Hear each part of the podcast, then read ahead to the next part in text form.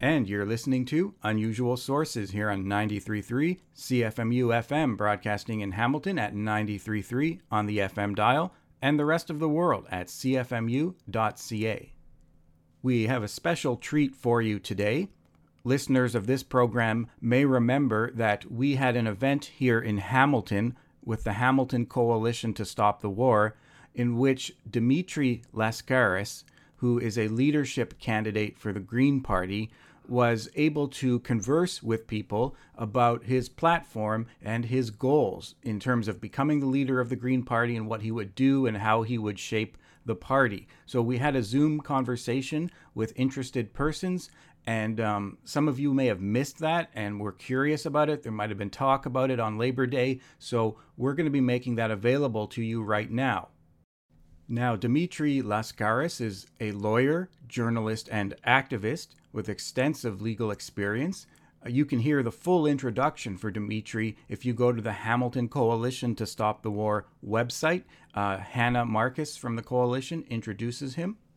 Dimitri is going to speak for about 15 minutes, and then there is an extensive question period, which constitutes the bulk of this session. I should mention that there is a leaders debate Thursday, that's tomorrow at 7 o'clock, being hosted by Rabble. Uh, the Green Party candidates will be present, so you can learn more about this. But uh, we have quite an extensive discussion with Dimitri. It's been slightly shortened to fit in the radio slot, but most of it is there. So let's go over to it now. Thank you very much for having me on this evening. It's a pleasure to be with so many comrades from the peace movement uh, tremendous respect and affection for so many of the people on this call. I don't know you all, uh, but uh, you are doing, uh, as Lloyd Blank, Blankfein of Goldman Sachs once infamously said, God's work. so let me start by acknowledging that uh, I am currently visiting Ottawa and I'm on the land of the unceded territory of the Algonquin Anishinaabe people and the Algonquin people have lived on this land since time immemorial, and I'm grateful to have the opportunity to be present in this territory. Um, so I would, I, I think it's useful for me to talk about the personal experiences which uh, and personal history which animate my views about foreign policy and international relations. And it has very much to do with the world in which, out of which my parents emerged when they came uh, to Canada uh, in the 1950s as uh, impoverished immigrants with no high school education from a devastated Greece. And I, I make these remarks uh, without a hint of nationalism. For me, the fact that what I'm going to describe is a very painful part of Greek history, which leads up right up until the present time. Um, you know, it's not because I feel that Greek victims are more important than any other victims. I believe with every fiber of my being that all victims are equal and all oppressors must be held equally accountable. But this is an important part of my own personal experience, which has uh, informed my thinking about international relations in a profound way. Uh, Greece, uh, after shaking off a centuries long uh, occupation by the Ottoman Empire, uh, had a tenuous grip on sovereignty for decades, you know, basically from the time of nominal independence uh, from the Ottoman Empire in 1825, and really was in many ways a vassal uh, for, for decades of various Western powers and monarchies. And uh, during the Second World War, for the first time in Greek history, uh, communist partisans uh, achieved an unprecedented level of power uh, and influence within the country because of their rather successful resistance to the Nazi occupation. There were parts of the country that were uh, effectively off limits to the Nazi forces because of that resistance. Uh, it's a resistance for which the communist partisans and uh, those who supported them paid a very uh, serious uh, and awful penalty. My parents, when I was a kid, described to me how, in reprisal for uh, resistance by communist forces, the Nazis would round up all the villagers and randomly pick innocent civilians and execute them uh, before the eyes of others in order to deter resistance. And when the Nazis fled, uh, and, and, it was one of the most brutal occupations that any European country had to endure, um, the Americans and the British became quite worried that a communist government was going to come to power within Greece. And after some uh, quite disgraceful negotiations with Stalin, uh, the Balkans were carved up such that the countries north of Greece in the Balkan region uh, came under the power and influence of the Soviet Union, but Greece was left to fend for itself uh, under pressures of the American British governments. And uh, the Americans and the Brits gathered together a motley collection of monarchists, uh, right wing neoliberals, and Nazi collaborators, uh, and uh, mounted armed resistance to uh, the communists. And this led to a brutal and bloody civil war. And the country was ruined enough as a result of the Nazi occupation. after years of, of that terrible struggle, the country lay in ruins, and my parents, not having any desire to leave, uh, were forced to do so because of an almost complete uh, lack of any kind of decent economic opportunities, and they came to Canada uh, really out of economic desperation. And then some, so they, they arrived in the 50s, and I was born uh, in the 60s and uh, raised in London, Ontario in the 60s and 70s. In, my, in, in, in the, in the mid 70s, a moderately left wing government managed to be elected within Greece. And the Americans were so alarmed at this development that they installed in power in a coup d'etat a CIA agent by the name of George Papadopoulos, who was a colonel in the Greek military. And he was an out and out Nazi collaborator during the Second World War. And how do I know that he was a CIA agent? Because the American government admitted this in declassified documents years later. And the very first time I went to Greece, I remember I was, uh, I was about seven years old. It was during the dictatorship my father, from the time I was a little boy, was very political. He was constantly engaging people in political debates. And when he took me to his village, I remember very distinctly sitting in the square with the villagers, uh, you know, many of whom he knew personally from his childhood. And he was trying to engage them in political debate, and they simply wouldn't talk to him because they were terrified by the dictatorship of saying anything that might run afoul of, uh, of the dictator. Um, and ultimately, uh, Papadopoulos was overthrown in large part due to the resistance of students at the uh, Athens Poly- Polytechnic, many of whom died uh, in, an, in, an, attempt by the dictatorship to crush the uprising. And for many years, the police and the military were forbidden from entering uni- university campuses in Greece. That was recently changed, by the way, but for many years they were forbidden from entering university campuses because of those awful events. And uh, ultimately, uh, Greece shook off the dictatorship and uh, for some period of time exercised probably what was in its history an unprecedented degree of sovereignty. But then came the Eurozone and the financial crisis of 2010. And uh, Greece uh, at that time, whose economy was very much a kleptocracy, uh, to be frank about it. That, not that the Greek people were any less less hardworking than any other Europeans, but uh, there was an oligarchy very much in power in Greece, which was robbing the country blind. And this oligarchy was in, was in control of the banking industry, and the banking industry was rampant with corruption and fraud and managed to borrow nonetheless huge sums of money from French and German banks, which, as a result of the global financial crisis, were themselves teetering on the brink of collapse in 2010. And so, to bail out the French and German banks, which had lent so much money to these corrupt and kleptocratic Greek banks, the uh, Eurozone and the IMF and the European Commission forced the Greek government to borrow uh, an insane amount of money for a country having so small an economy in order to uh, enable the corrupt Greek banks to pay off uh, their creditors, the European and French, uh, the French and German banks that were teetering on the brink of collapse. This came to be known as the bailout of Greece. And in fact, it was not a bailout of Greece. It was a bailout of French and German ba- banks that was foisted upon the backs of the Greek people. And as a result of that, Greece's economy was devastated. It experienced a 25% contraction, the largest economic contraction in peacetime uh, any developed state has experienced in history, uh, certainly since the Second World War. The country experienced a brain drain of uh, unprecedented proportions and a population of about 10 million people, 500,000 people. Many of the, mo- the most educated Greeks fled the country permanently. A lot of them ended up in Germany, the country that had led the imposition of this vicious austerity regime. The people, the Greeks who emigrated there and were integrated into the German economy, had been educated by Greek taxpayers at government expense. Uh, and today, Greece has lost virtually all of its productive capacity and is, for all intents and purposes, a debt colony. So, uh, where does this lead me? How does this inform my thinking? I'm keenly aware of the ways in which Western powers have sought to impose upon, you know, far weaker countries that have demonstrated even a modicum of, uh, you know, uh, uh, independence and sought to pursue their own sovereign ways, have imposed some of the most horrific suffering uh, that we have seen in our lifetimes.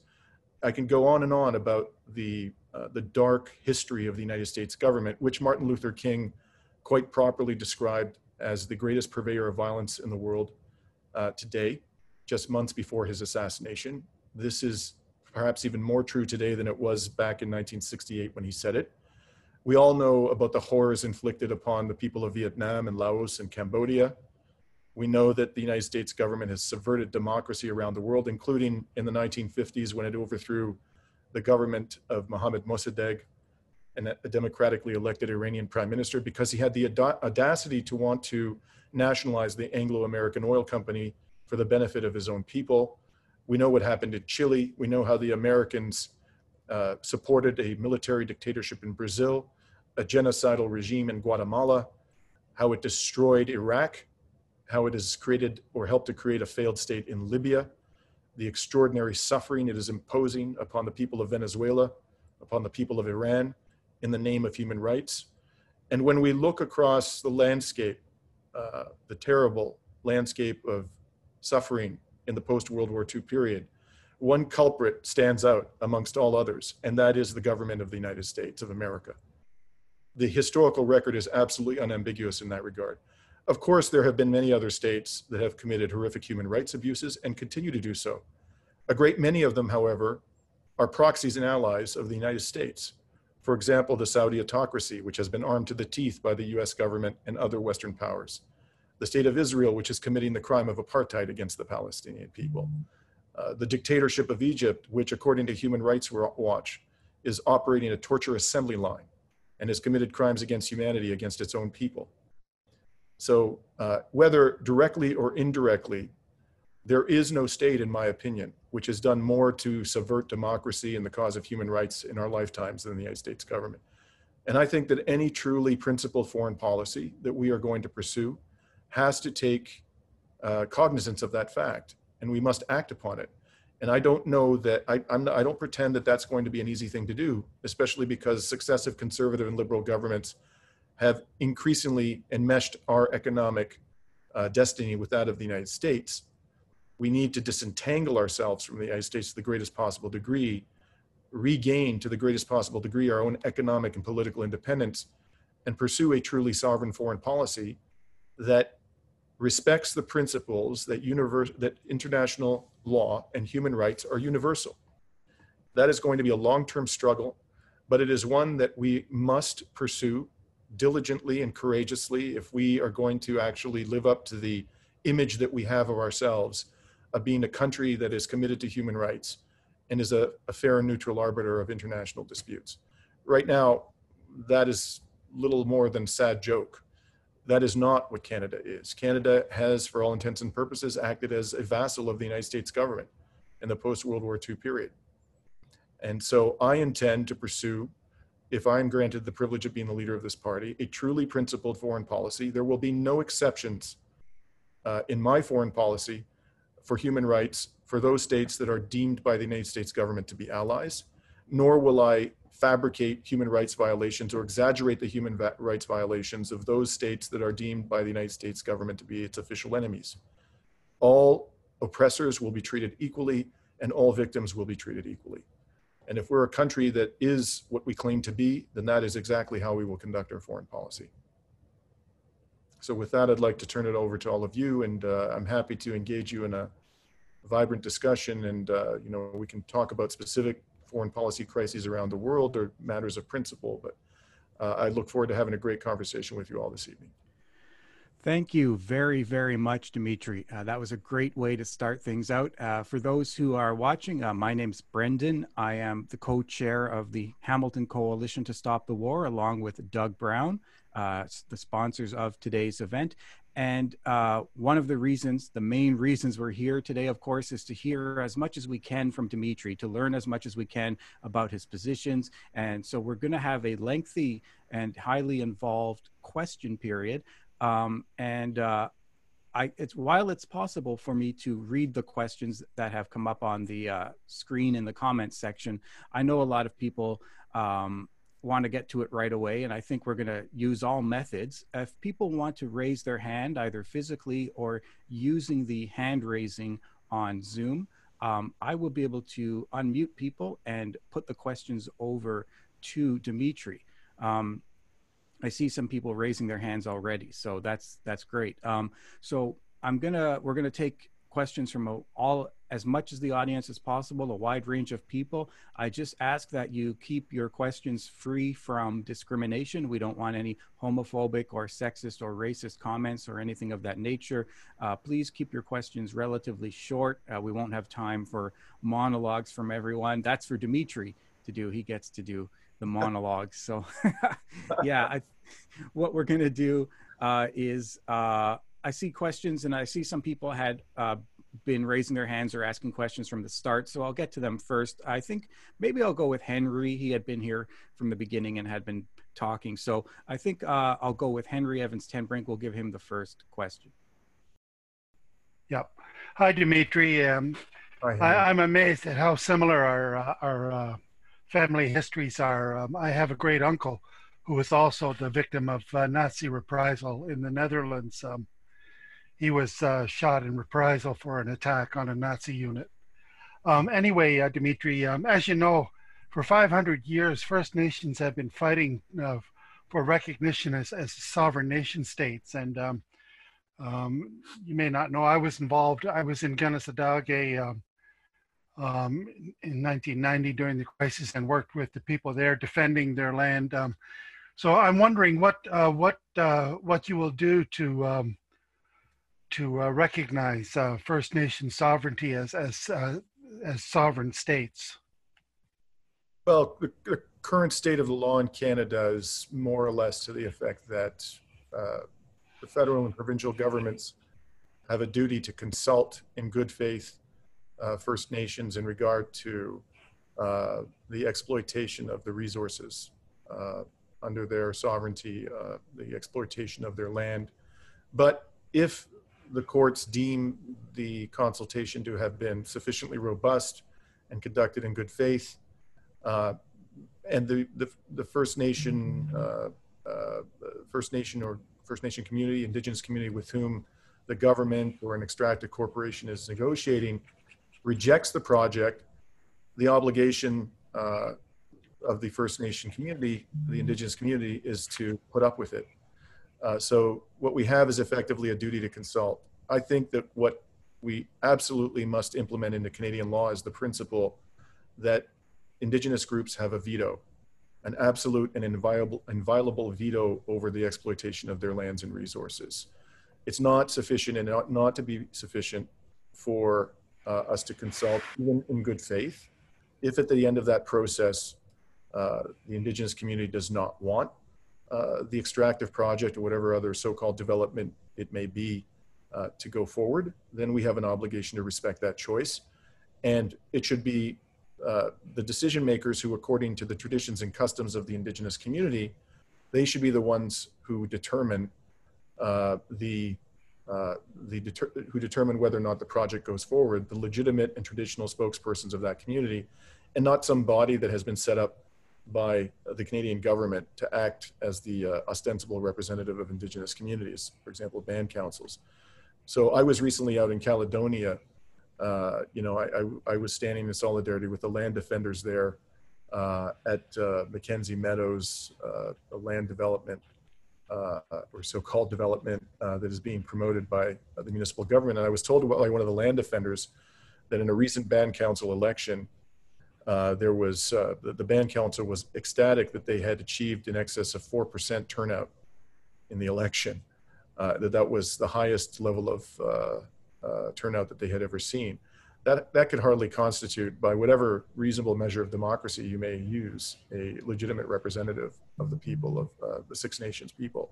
And in any event, um, you know, this is this is something that we as a, as a state have to finally come to grips with. That in, Indigenous peoples have the final say, and secondly, we need to uh, you know ensure stable and robust uh, financing for uh, the developmental activities on First Nation lands. And so I've been I've been I have a, a, a consultant to my an Indigenous consultant to our campaign by the name of Diane Longboat, a traditional teacher from Six Nations Yep. And Diane and I have been talking about a proposal that's being developed by the Assembly of First Nations, according to which uh, Indigenous communities around the country would be entitled annually to a percentage of Canadian GDP, uh, so that they wouldn't have to beg and go hat in hand to the federal or provincial governments for aid for specific projects, but they would have stable, robust, and predictable financing uh, that was not subject to the political vagaries of you know one government or another. I am fully supportive of that concept. It's just a question of what is the appropriate formula. But uh, a, a, percentage of GDP seems to me to be one that is eminently sensible. And the only way that we can both uh, adequately compensate Indigenous peoples for the genocide to which they have been inflicted and ensure that they achieve true sovereignty going forward. So there's a lot more that can and must be done, but those are two broad concepts which I am very committed to and I think are essential to the uh, establishment of true First Nation sovereignty. Okay, wow, Dimitri, thanks for that detailed answer. Um, uh, what we want to do is we want to take questions uh, from the audience as diversely as possible. Uh, if we'd like to take questions from female identified members uh, and so on, so don't be afraid to raise your hand. Uh, in the meantime, I'm going to just be picking from people who have had their hand up for a while. Maybe we could uh, potentially go with Gregory here. Gregory Gillis, I see you had been raising your hand. yes. Uh, thank you. Uh, Dimitri, I'm just uh, so impressed by your candidacy and what you're bringing to this uh, discussion. Um, I just wanted to uh, commend you for your raising of the Palestinian situation. The courage that it takes to do that uh, in this climate uh, is exceptional. And um, we know that Zionist groups attack people as anti Semitic for this. And you know, I know you have been subjected to this already by B'nai B'rith and so forth. And uh, again, uh, I just want to offer my support on this to you around this. And if you could just articulate a little bit again of your position on the Palestinian situation, Gaza and the West Bank, uh, which is the third rail in politics in anywhere in the West, really, particularly Canada and the United States. Yeah. Canada's you know, about as complicit in the suffering of the Palestinian people as any state in this world, which is one reason why I, as a Canadian, feel obliged uh, to uh, advocate for the Palestinian people as vigorously as I can. Uh, I'm responsible for the acts of my government, as Noam Chomsky so eloquently argued when he was constantly attacked for criticizing the foreign policy uh, record of the United States government. Uh, this is something I have uh, a direct obligation to, to address. Um, you know, my my my history and my personal uh, evolution when it comes to understanding the plight of the Palestinian people is decades in the making.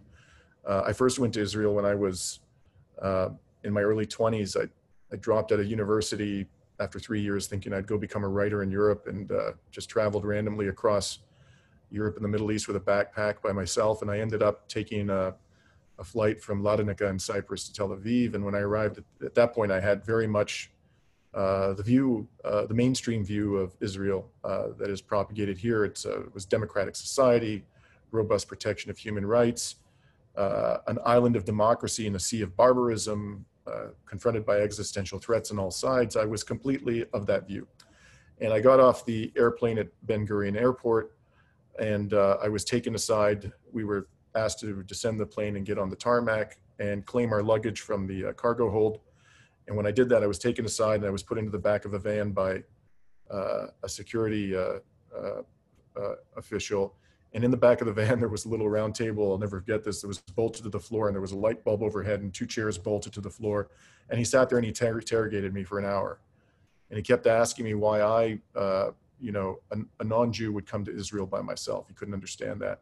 And uh, eventually, because he wasn't willing to accept my explanation, they took me into the back of the airport to a security room and uh, they strip searched me and disassembled every item in my possession Uh, but ultimately, they allowed me to enter the country.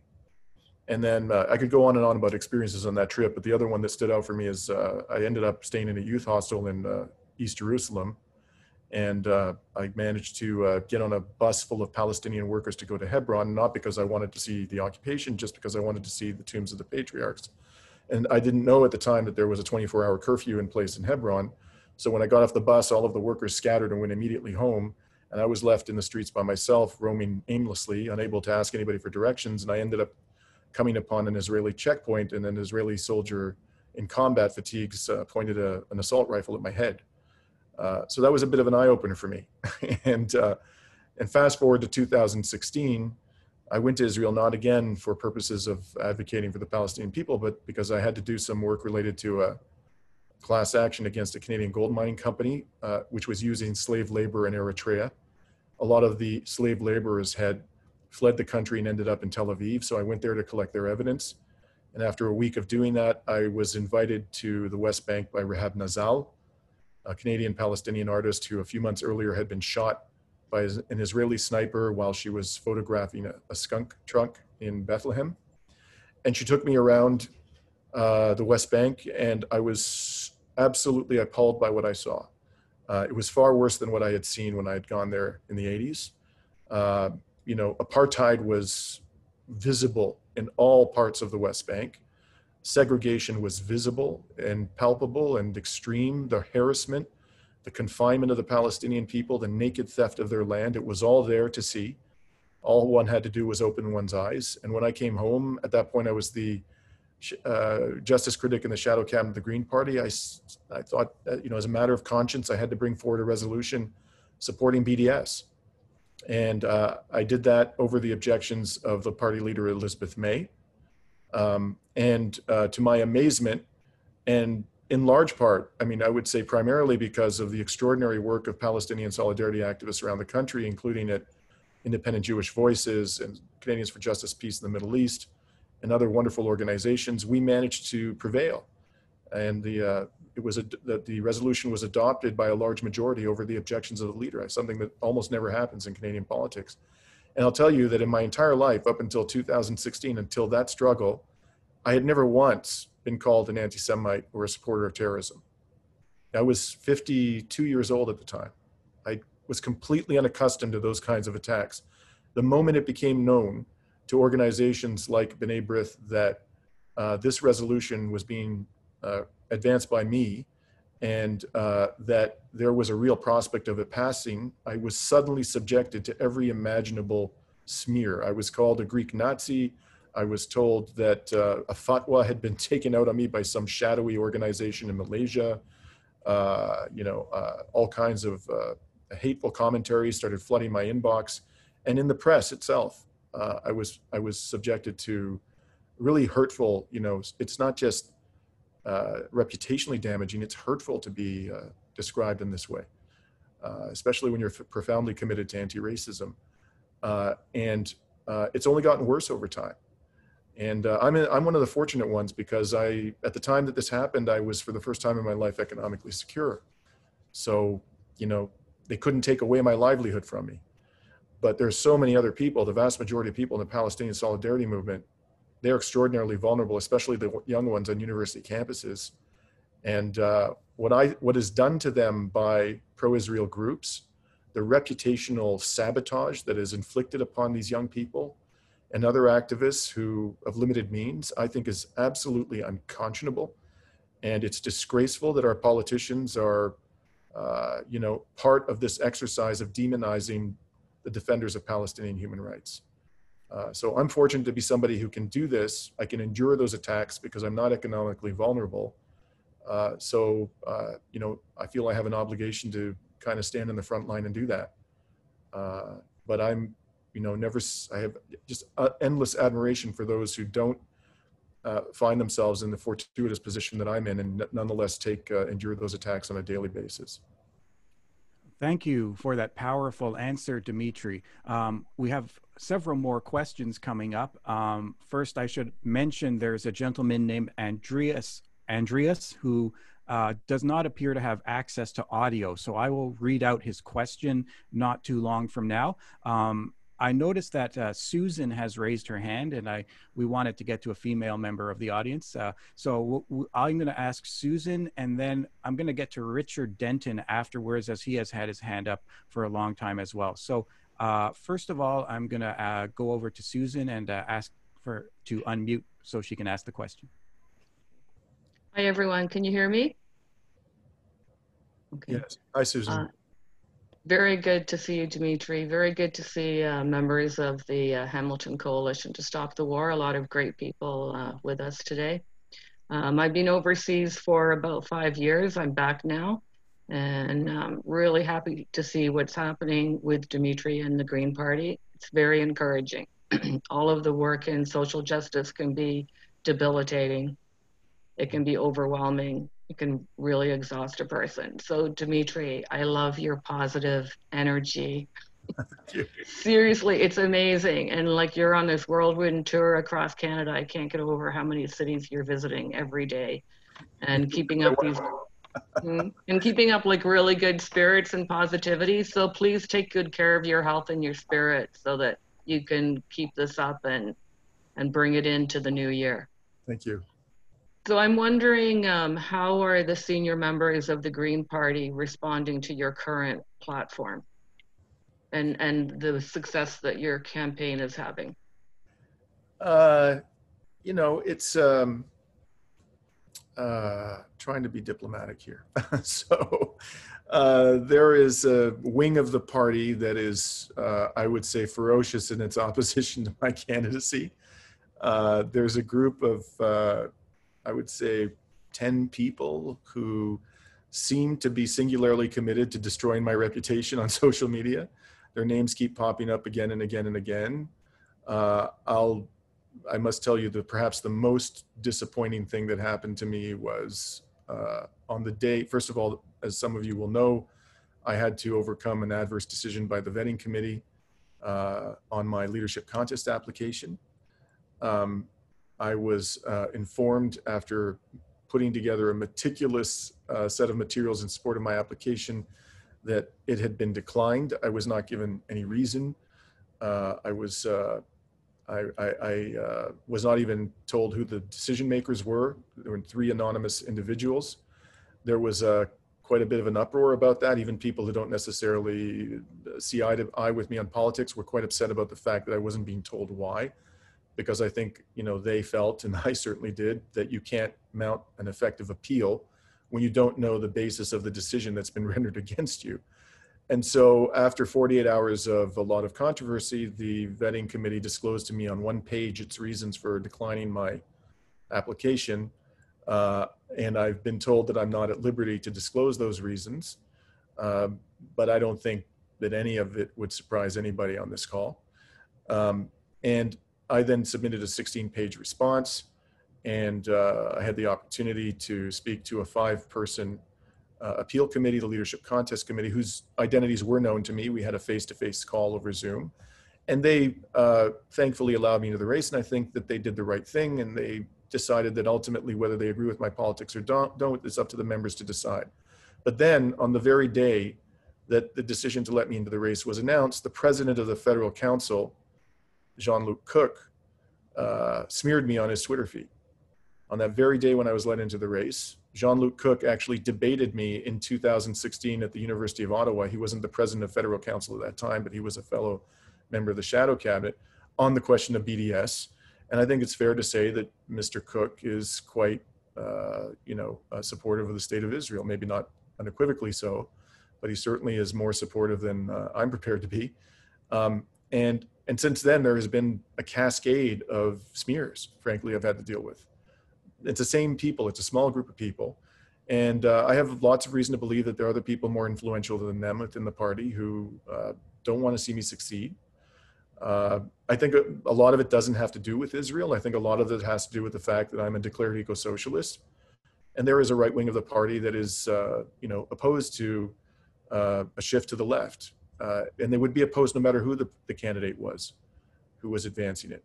So uh, there is a group that is, uh, you know, quite determined and influential. I think it's fair to say uh, to prevent any candidate like for me, me from winning the leadership. But I think that the the base A very large proportion of the base, how much I don't know, we don't have any polling data, is very, very supportive of this vision. And they're very supportive of the Palestinian cause. They're very supportive of a truly principled foreign policy. Um, you know, there, there was a, uh, there was a poll done uh, first of all, the, the, the, resolution which ultimately emerged from this struggle in 2016, which calls for sanctions on Israel, and we're the only party in parliament that has a policy formally calling for sanctions on Israel, was ratified by over 90% of uh, the persons who voted. Uh, and a very large proportion of the party's members voted. Uh, you know, there was a poll done last year uh, by Forum Research on Canadian attitudes towards socialism, and 58% overall had a positive attitude. In the Green Party, the number was 69% and something in the range of 60% of Green Party members had a negative view of capitalism. And one of our core values is nonviolence. Another one is social justice. So I think at the level of the base, there is a strong commitment to the type of program that I'm advocating for. Uh, but there is a right wing of the party, and a number of those people occupy positions of influence, and uh, you know, they're opposed, and they they will do what they can uh, to prevent a candidate like me uh, from from me like winning. I don't think that'll surprise anybody on this call. I mean, we saw what happened to other candidates in much more complex and challenging circumstances, like Bernie Sanders in the United States, Jeremy Corbyn. You know, the establishment will put up ferocious resistance to a truly progressive, principled foreign policy, domestic policy, and to transformational changes that affect the power of the elites. So there's no surprise here. Uh, it just underlines, underscores the importance of us being unified and all of our allies coming together to support a campaign like this. I certainly can't do it alone. Uh, I need all the help I can get. Thanks, Dimitri. Uh, getting a lot of interest here. People are still joining the meeting, actually, even now. Um, and uh, there's a lineup of people that want to talk. So um, I, I, mentioned earlier, uh, Richard Denton had had his hand up for a long time. So I'm going to ask Richard to unmute and uh, we'll go over to his question. Thank you very much, uh, uh Dimitri. I was uh, very impressed uh, with your introduction and I've been impressed with your web page. I'm with Thank you, Richard. Physicians for the Prevention of Nuclear War. And so uh, my colleague Helen Caldicott has endorsed you, uh, and so I'm very impressed with that. My question is, uh, we have the Green New Deal. Uh, that's going to cost money. Where is the money going to come from? And I was wondering, uh, from the, the, military point of view, um, our, the president to the south of us has suggested we go to 2% of our uh, gross national product to support the military. What are your uh, views uh, on that? Mm-hmm. And uh, if you could just sort of comment on how we're going to pay for social programs and sure. in connection with the military. So the, of course, the two percent of GDP requirement, as many of you will know, is the NATO guideline for military expenditure. Uh, I think we should get out of NATO as quickly as we possibly can. Uh, this is a, an organization that is militaristic. It's destabilizing large parts of the world. It's heightening nuclear tensions with Russia and China. Uh, when you look at the distribution of US uh, and allied military bases across the world and the total expenditure by NATO countries, which is a large multiple of China's and Russia's military spending combined, the notion that this is a defensive alliance is completely preposterous. This is a belligerent, offensive military alliance that is bent on global hegemony, and we should get out of it as quickly as we possibly can. Uh, and quite apart from its destabilizing nature uh, and its anti democratic nature, uh, there is this whole question of what are we going to do with the limited resources available to us to uh, save our planet and convert our economy into one that is sustainable and socially just we cannot be spending money on merchants of death, foreign military bases, and uh, other militaristic operations when we need to be devoting every dollar at our disposal to resolving the climate emergency. There is no military threat confronting this country of any significance, let alone one that is comparable to the threat posed to our country by climate change. And we have the largest undefended border in the world. We have no hostile military force on our borders, on our coastline. Uh, you know, people say, oh, well, we need to protect the Arctic sovereignty. uh, from the Russian menace. Well, if that's the case, why are we sending our military troops and our naval vessels to distant parts of the world and not stationing them in northern parts of the country to defend the Arctic sovereignty? I mean, it's, it's, it's a joke to suggest that the reason why we're spending all of this money is to defend our sovereignty in the Arctic. And there's no realistic prospect of the Russians, you know, invading our Arctic uh, lands anytime soon, anyways. So I think we should be setting the standard of demilitarization in the world. And I'm, I'm calling for a 50% reduction in military spending. And I think ultimately, on a longer term basis, we should be talking about the complete demilitarization of this country. Uh, if anybody can do it, Canada can. And that would give us a moral stature on the world stage that this country has never had. And we could really influence uh, a global peace movement in a way that we cannot now with our shredded credibility. Uh, so, in terms of how we pay for this, I'm a proponent of, uh, well, let's, let's, I'm going to talk to you about something called modern monetary theory in a moment. But before I get there, let's put that aside. Modern, modern monetary theory is basically the notion of that the, the central bank of the country uh, should create sufficient currency to fund indispensable and socially productive programs. Putting that aside, let's suppose that we didn't have that option available to us. Well, we uh, accord preferential uh, tax treatment to investment income, which disproportionately favors the wealthy. The federal government, a 2018 reputable estimate was that the federal government loses $75 billion a year in tax revenue by according preferential tax treatment to investment income. Uh, we are spending, as I mentioned, $32 billion as of 2018 on so-called defense. Uh, you cut that in half, you got $16 billion that you can put towards productive, socially productive uses. We spend $3 billion a year on fossil fuel subsidies. We should be uh, imposing a top marginal tax rate of 75%. This is what I'm calling for on the highest income earners. This is by historic standards actually low because for much of the post World War II period, the top marginal tax rate in Canada and the United States was in excess of 90%. You know, we don't have an estate tax in this country. We're the only G7 country that doesn't have an estate tax. So billionaires can bequeath their massive estates without paying a penny of estate tax.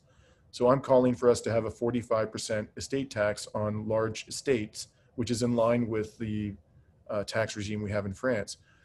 There are huge potential sources of revenue available to the government through uh, the creation of a fair tax system and by ending uh, socially destructive uh, and environmentally destructive uh, programs and expenditures, like the military and like fossil fuel subsidies.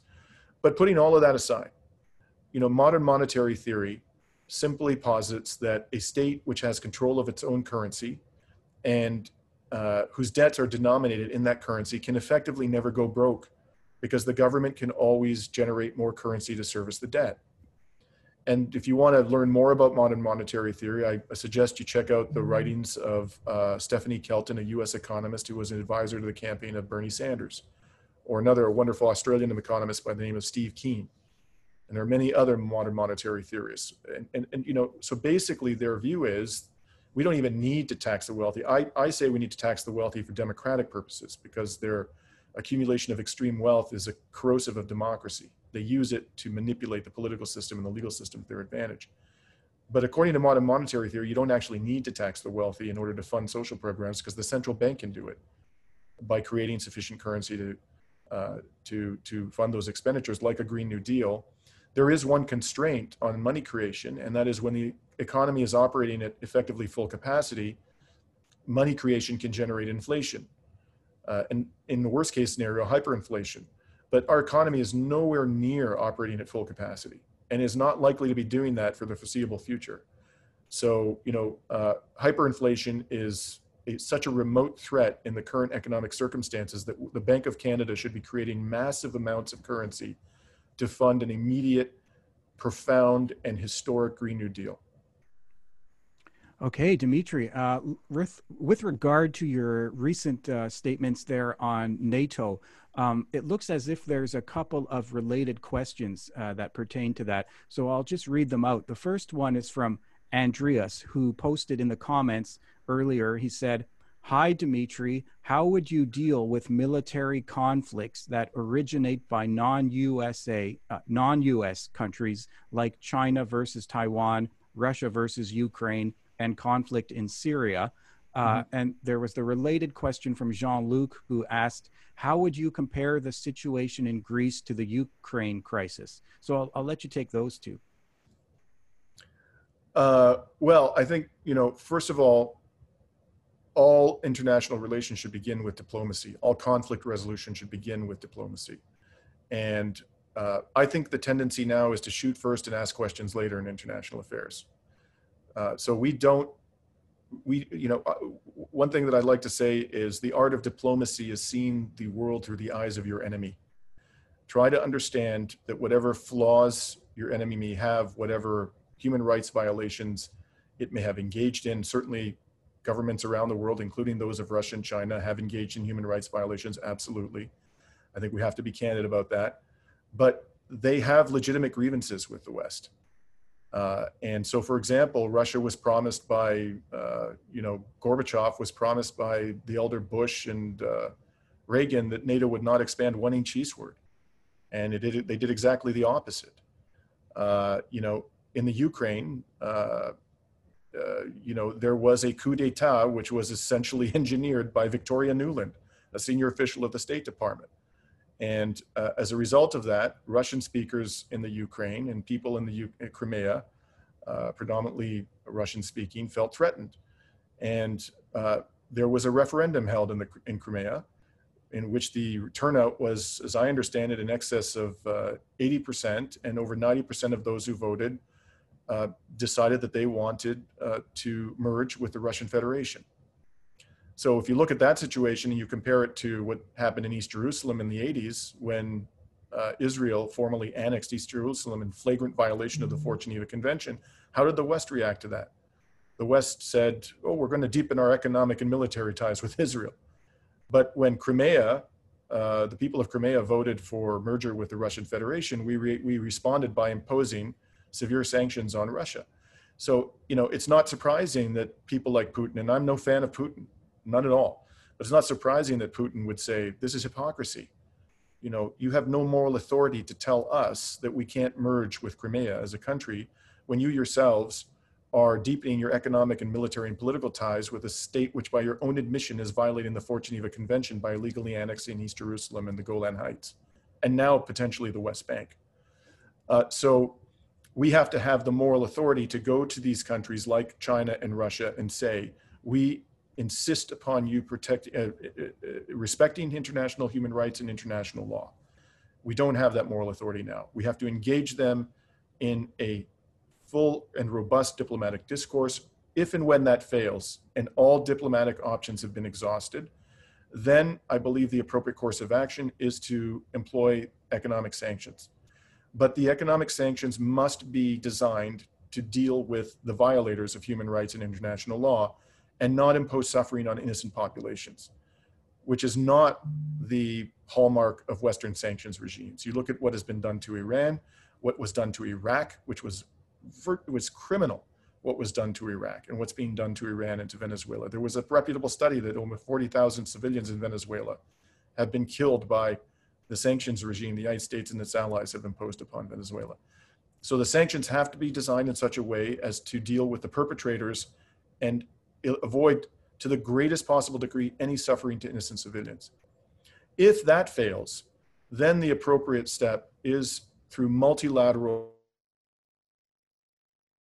charter in accordance with the provisions of the United Nations Charter. And even then, the military action should be done in a way that is uh, that causes minimal harm and is proportionate to the wrong that is sought to be addressed if you can't do it in accordance with the United Nations Charter, which was set up precisely to deal with these sorts of international crises, then military action should not be resorted to. End of story. Uh, you know, unilateral military action, so-called human rights interventions carried on by the militaries of the West, have caused far more harm than good. Uh, so that is the general pattern or the, the structure of approach that I would take in terms of dealing with international conflict zones and human rights violations by other states, whether it be Russia, China, any other country or, an, or, or a Western ally. Thank you, uh, Dimitri. And uh, we have a couple of questions. Uh, first, there was the second part of Jean Luc's question. He was asking, um, "What is your stance and or position uh, or program on inclusivity and accessibility? Uh, so that was a question. And uh, second, I received a message uh, from Robert, and I'm going to unmute him here as uh, he has also been uh, waiting to directly ask you a question. And yeah, I think you're good to go, Robert. Okay, can you hear me? Yes. Oh, cool. Uh, so, uh, first of all, i have been really impressed with the campaign uh, and that you're bringing all of these things into the discussion. What I want to know for those of us who uh, rejoined or joined the party because of your candidacy. Can you explain to us uh, a bit about what the process is like, the upcoming vote, what happens after the vote, uh, and possible strategies? Uh, I don't know if I, am assuming there may be, if there was like, say, a second or third ballot, how all of that works. I'm not familiar with the process myself. Well, uh, first of all, let me reiterate, I think this was said at the outset, that if you're not a member of the party, you sh- I would urge you to become a member of the party as quickly as possible. The, the date by which you must do that to be eligible to vote in the leadership contest is uh, September 3rd. And I'll say a little bit more at the end, but just briefly, you go to my website, hit the donate button, and you can, it'll take you directly to the membership sign up page, and you can become a member for one year by paying $10. Uh, 14 years or older, you're eligible uh, as long as you're either a citizen or a permanent resident. So beyond that, once uh, you know the membership or the, the, the, voting population is fixed, and that'll be done as, as of September 3rd, um, you know, there's going to be about two and a half weeks more of campaigning. Uh, there's going to be, by the way, a foreign policy debate, which I think is going to be very interesting because I'm quite confident that it's going to reveal some stark differences between the candidates that haven't yet necessarily emerged in the many debates that we've done. It's uh, being hosted by Rabble and Judy Rebick. We'll be moderating. Uh, so I do urge you to watch that and tell your friends about it. Um, but then the, uh, the voting will be conducted online. I believe the start uh, date of the voting is September 26th. It'll go on for, I believe, about five days. And it's a ranked ballot. Uh, so, you know, you should not only be thinking about who your number one choice is, but who your number two and your number three choices will be. And you can rank all of the candidates. I think there's probably going to be seven, somewhere between six and eight candidates on the final ballot. There'll be at least six. Um, and so you need to, you should think about, you know, who your other choices are because second and third place is going to be very important in terms of determining the outcome. So you only cast that ballot once. You don't keep casting ballots and you can do it online. Uh, and, you know, uh, as the votes are tabulated, candidates are going to be struck off the list, the ones who score the fewest number of votes, until one person uh, emerges uh, with a majority. Okay, you got a comment here from Mina. Says you are doing a great job. Thank you, great. Mina. Thank you.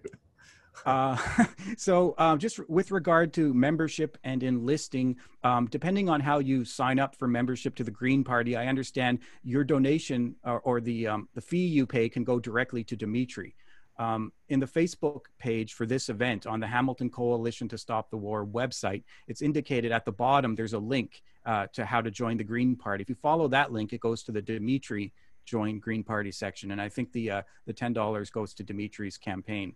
Uh, that's my understanding of that process. Uh, in fact, on that note, um, in fact, Ken has been waiting a long time to ask the question there. So I think uh, what I'm going to do, I'll unmute, and uh, you've been waiting all more than an hour, so I'll, I'll let you uh, let you do that. Hi, Dimitri. Very good uh, presentation. Impressive. Um, I have a question, and that is, what is your view of the arrest and extradition of Meng Wanzhou in Vancouver?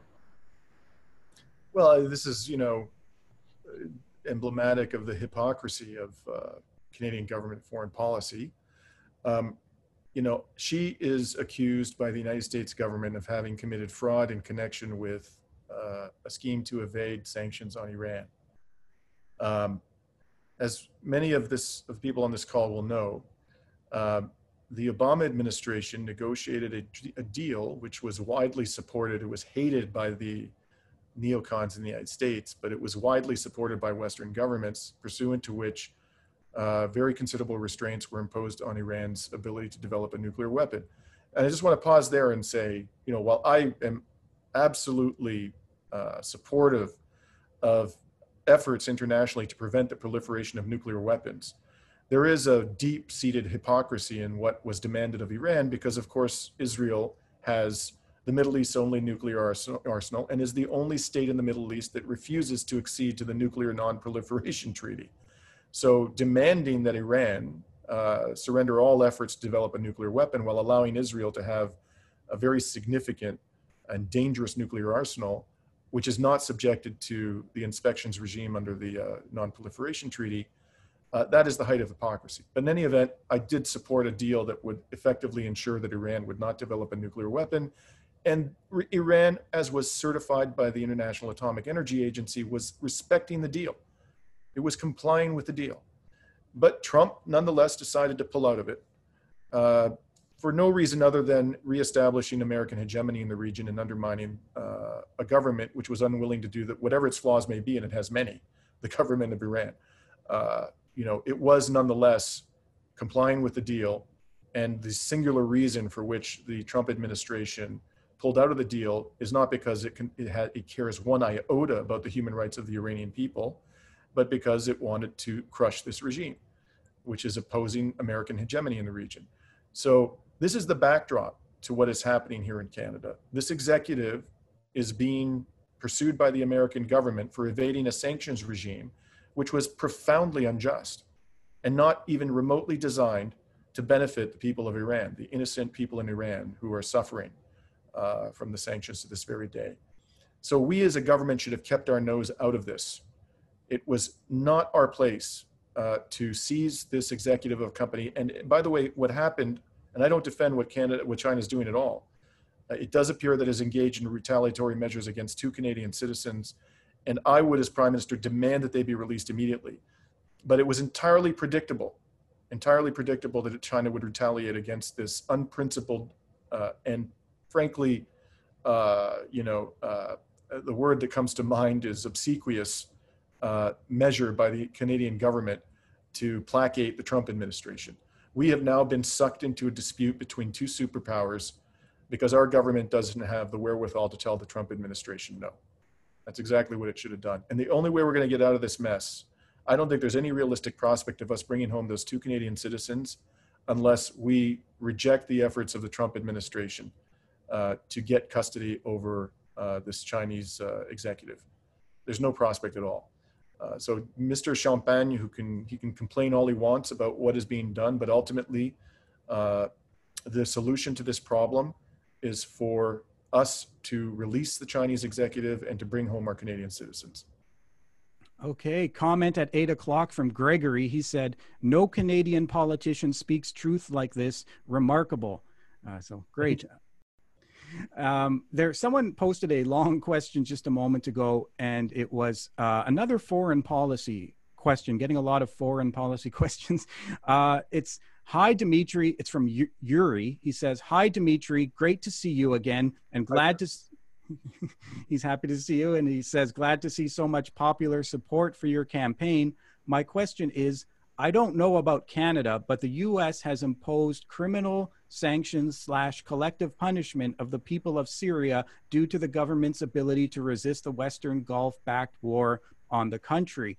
Do you support what Tulsi Gabbard wanted to pass, which is the quote, Stop Terrorism Act, quote, which would see the end of the war in Syria and Yemen and Western support uh, for the Saudi Arabia, Qatar, and the US, AE, which exported all those groups into Syria? Uh, I'm not. Uh, I don't. I'm not familiar with the, the details of Tulsi Gabbard's uh, bill, but the principle that you've articulated, uh, you know, absolutely. I think we should withdraw support for all of these deeply repressive regimes, military, political, economic support, and we should get our troops, Western military forces, out of the Middle East forthwith and let the peoples of these countries determine their own fate. That's what we should do. And if there are, you know, violations of international law and uh, and or human rights abuses being committed by any of them following our withdrawal of our military forces, we should deal with them in the way that I've described. First, exhaust all diplomatic options. Secondly, employ uh, sanctions, economic sanctions that are applied strictly to the human rights abusers and do not cause suffering to innocent persons. and only in the most extreme and intractable of cases, uh, resort to the mechanisms of the United, States, United Nations Charter to take whatever military force is necessary to protect the innocent. Uh, that's how we should deal with it. We are not doing any of those things now. We're not engaging in any meaningful diplomacy. We're not using sanctions that are designed to avoid suffering to innocent persons. And we are not using the multilateral mechanisms envisioned by uh, the, the, the world governments in the aftermath of the Second World War. And that was the session hosted by the Hamilton Coalition to Stop the War called Zoom to Elect Dimitri. It's currently on the front page of the Hamilton Coalition to Stop the War website at hcsw.ca, so you can look there to get the video.